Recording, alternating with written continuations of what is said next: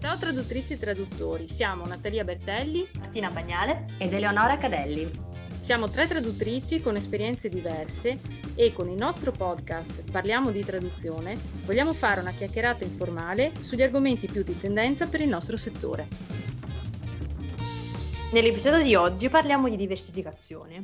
Tutte e tre siamo traduttrici, ma facciamo anche altre cose nella nostra eh, vita lavorativa. Tu ad esempio, Eleonora, cosa fai? Allora, bella domanda, nel senso che secondo me diversificare è un po' l'anima del freelance. E, perché ovviamente insomma anche questa pandemia ci ha, ci ha, dimostrato quanto sia importante avere un po' il piede in, non in due ma magari in quattro o cinque scarpe per, insomma, per coprirsi le spalle di fronte a quello che può succedere nei vari settori. E allora, secondo me ci sono due, ehm, due, grandi famiglie della diversificazione. Una è sempre all'interno del mondo della traduzione, quindi io ad esempio traduco principalmente l'audiovisivo, però traduco anche testi di altro genere, per cui magari testi turistici, testi di marketing, per cui magari avere un settore principale come nel mio caso l'audiovisivo e poi magari altri settori secondari che possono essere altri tipi di, di, specialità. E poi diversificare proprio al di fuori della traduzione, per cui io ho sempre insegnato. Ehm, anche a scuola, oppure pre-Covid all'università, oppure per dei corsi di italiano per stranieri, insomma in vari enti. E soprattutto però diciamo la mia, l'altra mia grande occupazione sono i libri per l'editoria scolastica. Quindi eh, sostanzialmente ormai 13 anni fa, per puro caso, come ho raccontato in un'altra, in un'altra puntata, ho scoperto l'editoria, l'editoria, scolastica, quindi testi per l'insegnamento, nel mio caso dello spagnolo, poi ho fatto anche delle incursioni nell'inglese, e, ehm, per cui niente, collaboro con delle case editrici a vario titolo. Per esempio, ho, seguo una collana di narrativa per cui scrivo e anche seguo altri testi che vengono scritti, questo per Europass. E, um, ho scritto dei libri di, di, letteratura, dei manuali di letteratura, ho collaborato a vari corsi per le medie, per le superiori, Diciamo che il mondo dell'editoria scolastica è mm, probabilmente cioè, un po' sconosciuto a noi, diciamo, professionisti delle lingue, però è veramente una grandissima miniera, perché mh, mm, c'è tanta varietà, cioè tu puoi fare o l'autore magari di un testo completo, però hai anche tantissime possibilità di collaborazione e, e in tantissimi aspetti del libro, che sono, possono essere appunto il libro cartaceo, ma anche le parti online, le parti multimediali, cioè veramente è un, è un ambito amplissimo che dà secondo me tantissima soddisfazione e si conoscono anche tante persone perché sono lavori di gruppo e ovviamente usi le lingue e, e impari tantissimo perché sicuramente il mio spagnolo è migliorato tantissimo da quando devo scrivere per insegnarlo ad altri. E, ehm, per cui insomma questo, questo principalmente. Voi ragazze? Anch'io ho sempre insegnato, ehm, ovviamente pre-Covid in presenza, come avevo già detto insomma in altre, altre puntate, poi ultimamente molto di più online, sempre agli adulti, non ho mai fatto niente per, né per la scuola né, cioè, o meglio, ho fatto delle cose per la scuola, però erano i progetti, per esempio di alternanza scuola-lavoro, quindi erano ragazzi grandi con cui facevo dei progetti particolari con gli stessi enti con cui in genere poi si lavora per tutti gli altri corsi. Quindi quello è stato il primo tipo di diversificazione.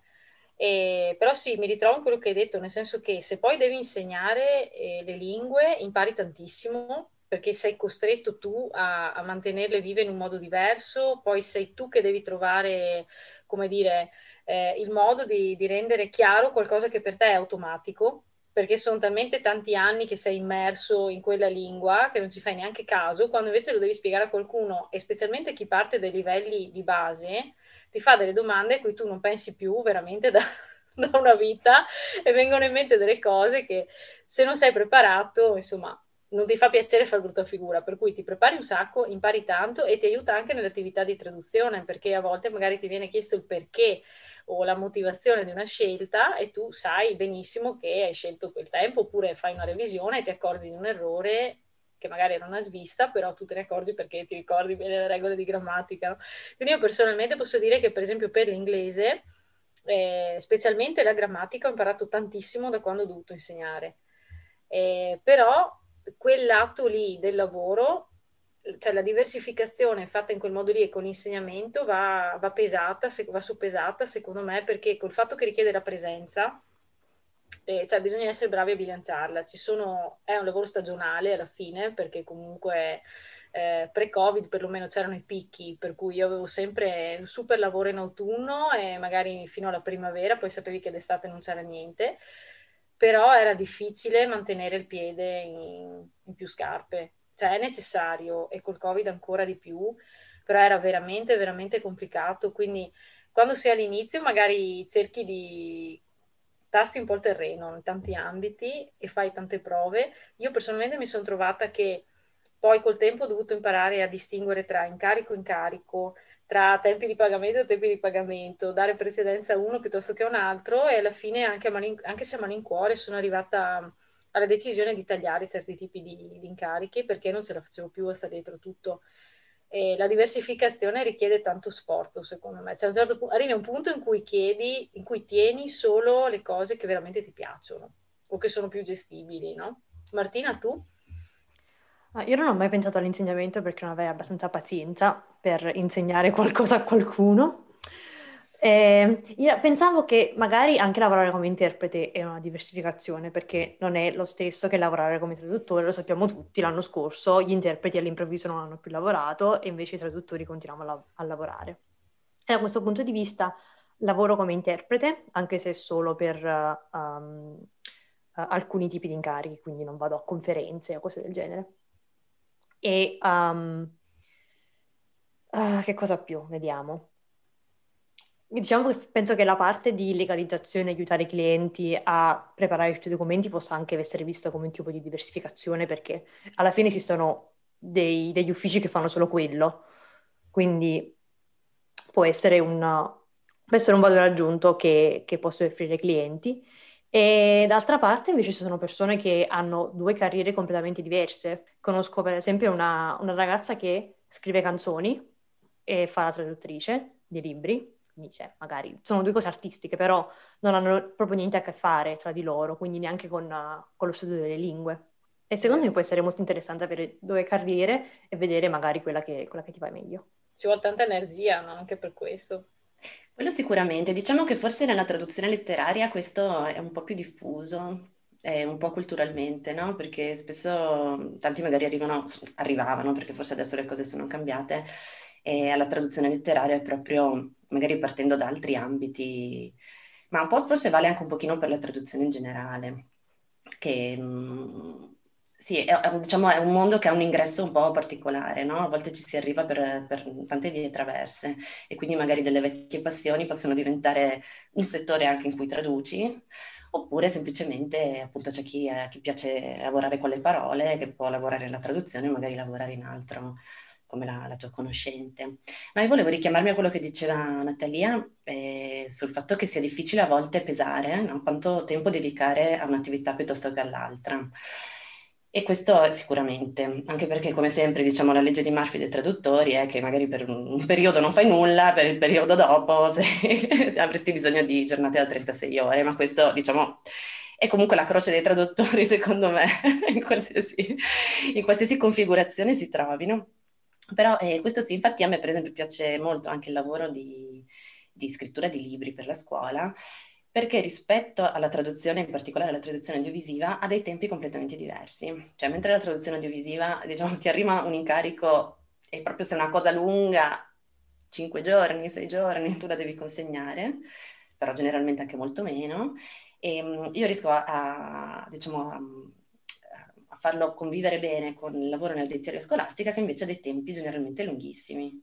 Cioè per fare un libro magari ci si dà un orizzonte di due anni e, o comunque diciamo di solito sono sempre orizzonti di mesi all'interno dei quali tu puoi organizzarti. Questo perché appunto anche lì molto spesso nell'editoria scolastica gli autori sono insegnanti, cioè si dà per scontato che chi lavora in quell'ambito abbia un altro lavoro che ovviamente è propedeutico a poter lavorare in quell'ambito. Cioè sono pochi, magari persone un po' più anziane, che hanno lasciato un insegnamento che si dedicano solo a quello.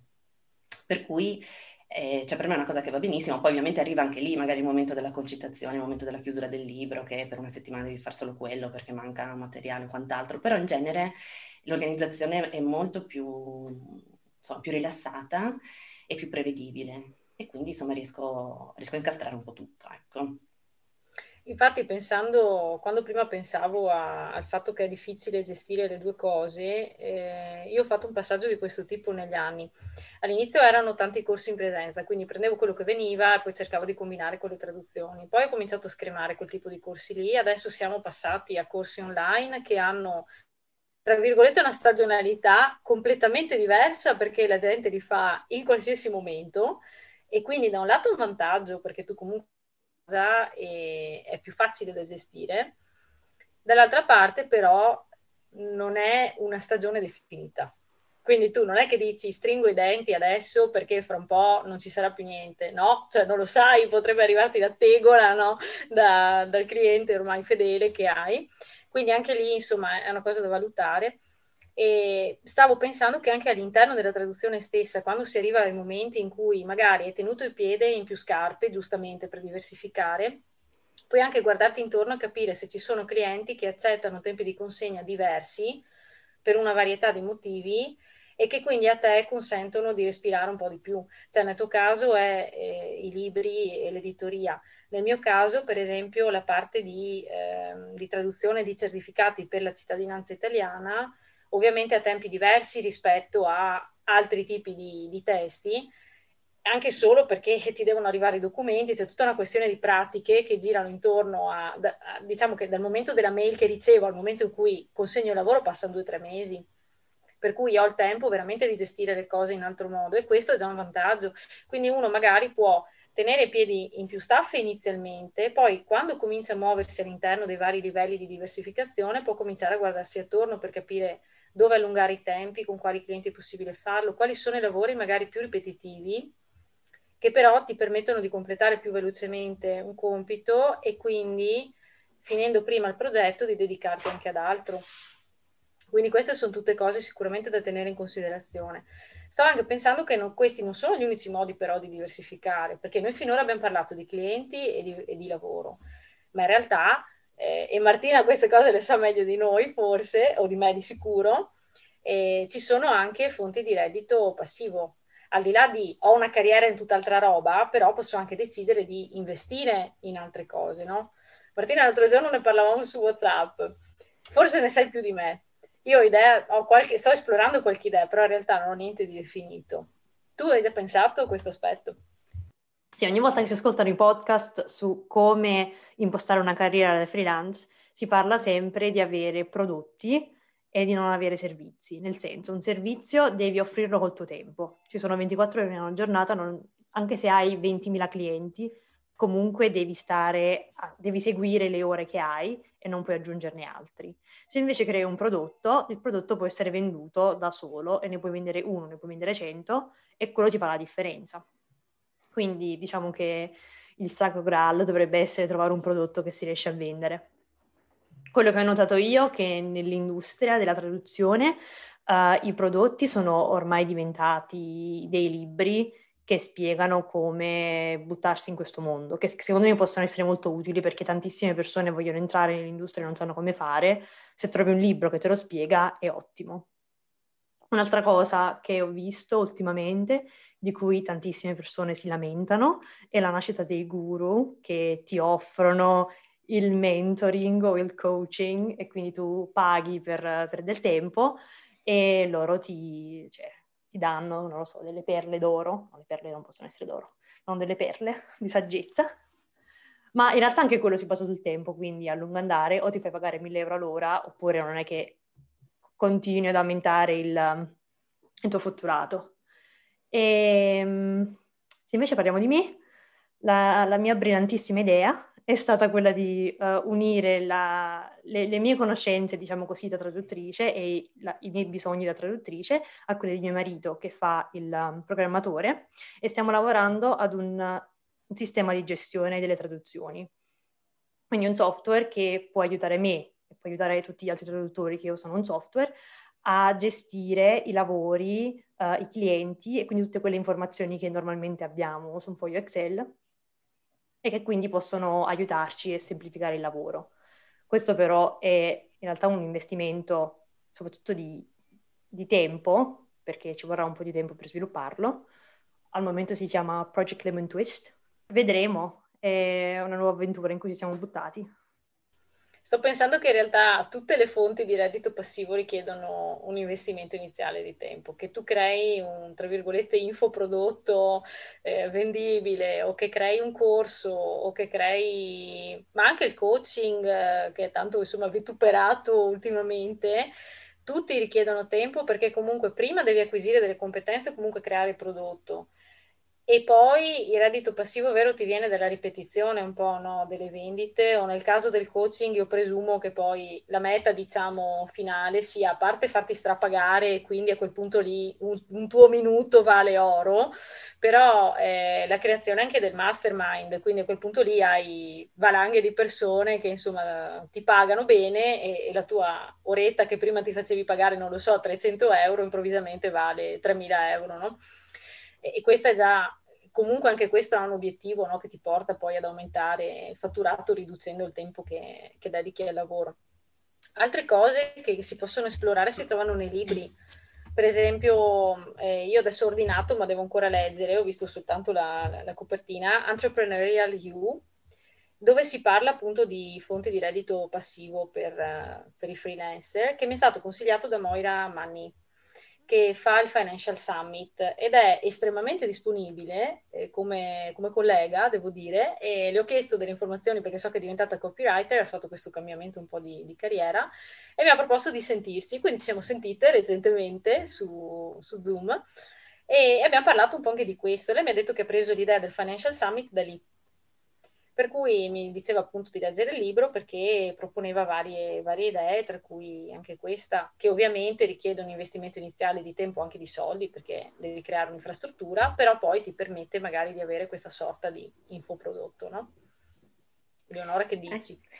Allora, diciamo che nel mio caso io questo un po' ce l'ho già, nel senso che il, la traduzione audiovisiva, eh, cioè non tanto la traduzione quanto l'adattamento, quindi quando firmi tu poi il dialogo finale, è tutelato dalla SIAE e in base ai passaggi televisivi la SIAE ti, ti corrisponde un compenso. E quindi diciamo che quattro volte l'anno arrivano i conteggi e insomma a seconda poi di quello che fai ovviamente possono essere cifre più o meno elevate. E per cui eh, appunto se riesci ad arrivare a poter fare tu gli adattamenti e anche a farti la traduzione ovviamente nel mio caso, è, insomma poi è sicuramente una rendita che hai, no? E lo stesso vale per, per i libri, per l'editoria scolastica, lì a seconda un po' di che contratto fai. Puoi fare un contratto appunto per diritti d'autore, oppure magari ovviamente se fai un lavoro più piccolo, eh, di alcune pagine, insomma, se, se, ti occupi solo di una sezione del libro, del prodotto che sia, magari vieni pagato a forfè in base a quello che, che hai fatto. Oppure puoi appunto fare un contratto per diritto d'autore e quindi ogni anno, cioè il tuo pagamento è calcolato in questo modo. E devo dire che anche qui, insomma, cioè sicuramente dà, soddisfazione, nel senso che, eh, beh, diciamo nel caso dell'adattamento, eh, non hai un grosso impegno iniziale, nel senso che comunque tu fai il tuo lavoro che ti viene pagato in base al contratto, quindi hai sicuramente una, una base, cioè un pagamento giusto per quello che hai fatto. La SIA è, è qualcosa in più, che non dipende poi da te perché dipende dai passaggi e quindi puoi magari fare un documentario che sembra una, schifezza, invece viene passato 20.000 volte e ti dà tantissimi diritti, oppure fare un capolavoro che viene, fatto, viene mostrato magari una volta l'anno, proprio perché è un capolavoro, per cui è sempre un po' difficile eh, capire. No? E, mm, invece, mm, appunto, per quanto riguarda i libri, è proprio il tuo, il modo in cui vieni pagato no? a diritto, per cui diciamo che hai un po' la delusione iniziale, nel senso che fai un lavoro di magari due anni e i primi soldi li vedi un altro anno, anno e mezzo dopo. Anche perché appunto nella scuola, cioè ovviamente gli acquisti vengono fatti a settembre, quindi poi tu vieni pagato l'anno ancora dopo. E, ehm, però sono, insomma, normalmente sono delle, delle rendite un po' interessanti. E poi diciamo che è un lavoro per quanto grosso che non va mai sprecato, nel senso che poi ci sono le nuove edizioni, poi magari dei materiali vengono comunque in qualche modo continuano a vivere, no? E, ehm, rimaneggiati ovviamente, però il lavoro che hai fatto diciamo difficilmente viene, proprio si esaurisce, diciamo, col, nel giro di pochi anni. Comunque, insomma, c'è molto interessante quello che dite, in effetti io da un po' che ci penso di, di, di creare qualcosa che mi dia poi un'entrata fissa. Diciamo che magari se vuoi pensare di, di creare un libro o quant'altro, bisogna anche studiarla bene perché comunque eh, devi trovare un, un, modo per cui eh, non ci sia pirateria ecco, di quello che fai, no? quando crei un prodotto così, per cui non è, non è semplice, insomma però sicuramente qualcosa, è qualcosa a cui pensare. Ecco, riguardo il mentoring sicuramente è molto interessante, devi essere molto esperto in quello che fai, anche saperti vendere e anche avere voglia di insegnare, no? Diceva prima Martina, io non ho pazienza, perché magari il mentoring è una cosa un po' diversa, però insomma bisogna essere anche portati, e sicuramente un investimento iniziale che fai, però poi devi continuare a, ad alimentare anche il tuo, il tuo successo in qualche modo, no? Per cui, insomma, però sono sicuramente tanti modi per diversificare, in questo caso anche appunto facendo un lavoro iniziale che poi, che poi viene, viene ripagato nel tempo. Sì, l'idea è sempre la stessa, secondo me, per tutte queste cose, nel senso che tu anche quando diventi, anche se ti dedichi al mentoring, come qualsiasi altra cosa, in realtà hai tutto il lavoro iniziale per farti conoscere e venderti, e poi c'è tutto il lavoro che continua di marketing, branding, ti devi costantemente riproporre e anche comunque innovare, perché non è che puoi proporre sempre la stessa minestra ogni anno, è come quando insegni. Sì, ci sono corsi che, chiaro che l'inglese base non cambia, però cambieranno i metodi che usi, cambieranno le risorse che usi e, e a furia di insegnare anche tu sai insegnare, sai che alcune cose funzionano, altre no, e quindi cambi. E la cosa interessante di quello che hai detto, che comunque vale secondo me per tutti i tipi di, di lavoro e a cui bisogna pensare mentre si lavora è eh, quanto si riesce a riutilizzare o recuperare delle cose che si fanno in tutti gli ambiti, che sia diversificazione, seconda entrata o no, perché più riesci a recuperare a riciclare, più velocizzi. E quindi anche se non è una seconda entrata, comunque il fatto che tu stia attenta a quello che fai, il fatto che magari crei dei sistemi e, e velocizzi il lavoro, ti porta comunque ad avere un'entrata più alta alla fine, per cui sono tante piccole accortezze che poi uno acquisisce nel tempo.